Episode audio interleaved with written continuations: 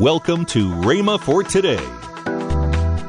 And so uh, I just opened my testament. I said, now see, it said right here, if two of you shall agree on earth as touching anything they ask.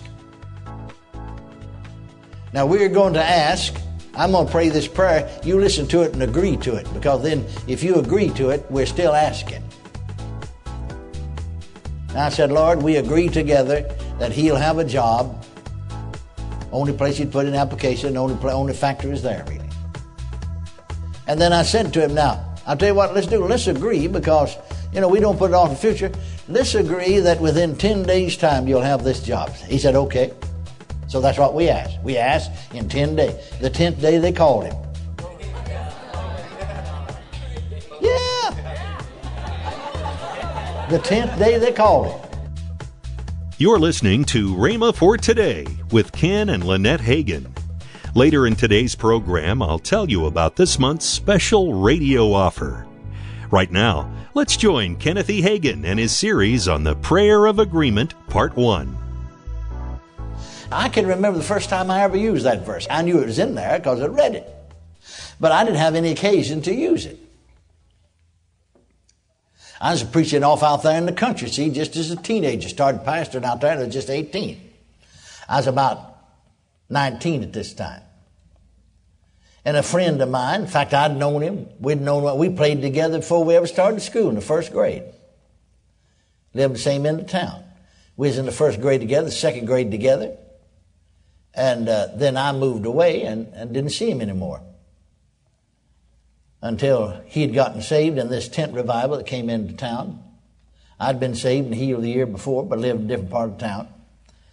And so then we renewed fellowship and acquaintance. And you got to realize now that these are depression days. It's hard for you younger folks to realize if you haven't been there because the streets every day, I mean, just full of men, got no work, no jobs. You could have a street service, preach to people every day if you wanted to, get a crowd. Because they got nothing to do. Just stand around on the streets. And if you did happen to get something, I've done it myself. I've worked all day. I don't mean eight hours. I mean from sun up to sundown for one dollar. Glad to get it. There are thousands of people standing in line to be able to get the same thing if they could. Are you listening to me? Well, now this young man, see, he's about, well, he is not about, he is the same age I am, just about, just two months different, see. He's working, his brother has a garage. And it's not very big. I mean, you couldn't get over four cars in it. Just a little building he's rented by the side of the street. And they overhaul his car. Now he gets $2.50 a week. I mean, that's his total salary. $2.50 a week. He doesn't have a suit of clothes. Never wears anything but a pair of khaki pants. Don't have a suit of clothes. So one day I stopped by the garage there and he's under a 35, 35 Chevrolet, I guess, tightening the rods. You know, laying on one of those creepers, you know, tightening these rods. And I just sort of stooped down there on my knees, you know, and hollered at him because there wasn't nobody else around, you know, and I could see him, his feet sticking out. And, and, and so he said, uh, Where's Arnold? That was his brother. I said, Well, I met him on the street as I coming down. And he spoke to him and said he's going to the bank. So he rolled that creeper, you know, they lay on to work on the car, out from under that thing and, and motioned to him because I'd straighten back up. Because he's just laying there. And so I just uh, got back down by the side of him, you know, hunkered down there. And he said, uh, looked around, you know, like somebody might in. There's nobody in there because I've already looked around. He said, uh, I want you to pray for me. He was going with a little girl. He had, he'd proposed to her and she'd accepted the proposal. And he'd been going for the run. He said, We want to get married. Now, how are you going to get married on $2.50 a week? He said, I don't even have a suit of clothes. You know, I can't get married. I, I gotta, I gotta get another job or get a job and make enough money and save up enough to get me a suit of clothes, you see. And, and there's nothing else in town. I mean, there's no factory there. There's what we call a cotton mill down the south part of town, you know, made fabrics and so on. And he said, I put my application in down there. And when I put my application in, the personnel officer said, the lady said, Well, I'll go ahead and take your vote too, but I've got 10,000 applicants ahead of you. There's not a chance in the world of him getting on. But he said, There ain't nowhere else. I mean, where else is there? I, I don't know of anywhere for a factory or anything like that. Well, I, I, always either carried my Bible or my Testament with me. I didn't have my Bible. I just had a little Testament in this pocket here, you know. I pulled that out and I said to him, Well, I happen to think of, you see, that's what we should do. Uh, but see, we don't. When some need arises or somebody talking to us or what, we ought to stop and analyze the situation. See now, which kind of prayer work here? But we don't. No, you just sort of, you know, just start praying without even stopping figuring it out. And, and, and mix it all up together and get it all messed up together. Well, now here, I knew this much that this young man, he, he needs a, a job. And it's scriptural to know to marry. Whoso findeth a wife findeth a good thing and obtained a favor with the Lord. Amen. I'm tired of standing up. I'm going to sit down. The Bible said Jesus sat down and talked to people. Who, who would object to me following Jesus' example? Besides that, you just look so comfortable there. Where was it? Oh, yeah. Yeah, it's thoroughly scriptural to get married. And so, uh, and he needs a suit of clothes. He don't want to stand up there and get married in a pair of khaki pants. Work pants, you know, the grease on them. and so uh, I just opened my testament. I said, now see, it said right here, if two of you shall agree on earth as touching anything they ask. Now we're going to ask I'm going to pray this prayer. You listen to it and agree to it because then if you agree to it, we're still asking. And I said, Lord, we agree together that he'll have a job. Only place he'd put in application, only, only factor is there, really. And then I said to him, now, I'll tell you what, let's do. Let's agree because, you know, we don't put it off in the future. Let's agree that within 10 days' time you'll have this job. He said, okay. So that's what we asked. We asked in 10 days. The 10th day they called him. Yeah. The 10th day they called him. He went to work. $10 a week. Who heard tell of anybody getting married on $10 a week? Well, I had people in my church I'm thinking of a man right now who worked for the railroad. Railroads were booming in those days. I mean, he had a responsible position. He made $37.50 a month. $37.50 a month. He rented a house, paid his utilities, fed them, had three children, had an automobile, and drove to church on $37.50 a month. I mean, he rented a nice house for $5 a month. Electric bill never ran over a dollar. Buy a loaf of bread for a nickel.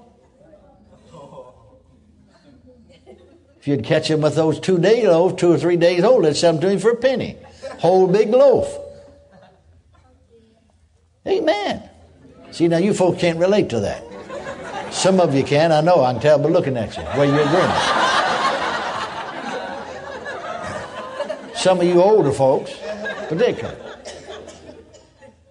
See, some of you folks really missed out on a lot of things. well, he got married on that. He, he got $10 a week, got married.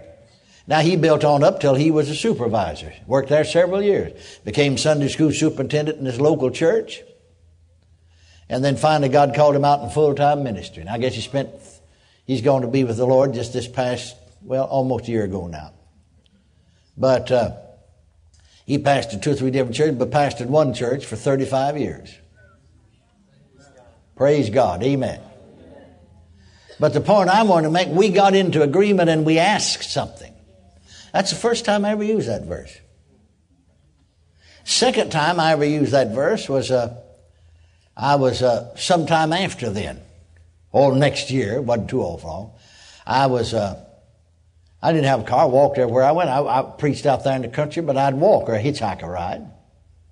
And I don't know, I'd been somewhere and I was coming back to my part of town. I walked down across town, across this courthouse square and all the buildings around it, you know, stores and, you know, 10 o'clock at night and that time of year and the times we had, well, you know, just nobody there. And I saw this fellow standing on, on a street corner over on the northeast corner of the square. And as I went by, I didn't even look, at you know, didn't even glance. I just saw somebody there. And he hollered at me, called my name. So I stopped turned around walked back up to him. Well, I recognized him then. He had just gotten saved about a month before. Nice, fine young man, got born again. And he said to me, Brother Kenneth, he said, I wish you'd pray for me. I said, Well, what for? I'd always ask people, What for? So you're not going to believe for something that uh, if expected you to believe, you don't know what you believe for, and you're not going to get in agreement with something you don't know what you're agreeing on. Well, he said, I'll tell you, Keith, this is present day. Jobs is hard to come by, but he had got a job. In connection with this particular job, he needed a car and he didn't have a car. Now, he's not talking about getting a brand new car, just a good used one. And you could buy a good used car. It don't sound big, you know, but uh, finally, out there where I went out to preach, some folks got together, made this money, and they bought a good used car for $65. Chevrolet. Yeah. I mean, one like that today would cost you three or four thousand dollars. Yeah, sixty-five dollars what they give for it. A used car, but a good one. See? And so uh, he could buy one for something like that, but man, why $65 was like a fortune. He didn't have a dime. And he said, if I have the job, I have to have the car. You're listening to Rhema for Today with Ken and Lynette Hagin. You can find more resources, including messages that expounds this month's subject. Our offer for this month is a four-volume series on the subject of prayer by Kenneth E. Hagin. Each one of the volumes includes four CD teachings on prayer. That's 16 CDs in all.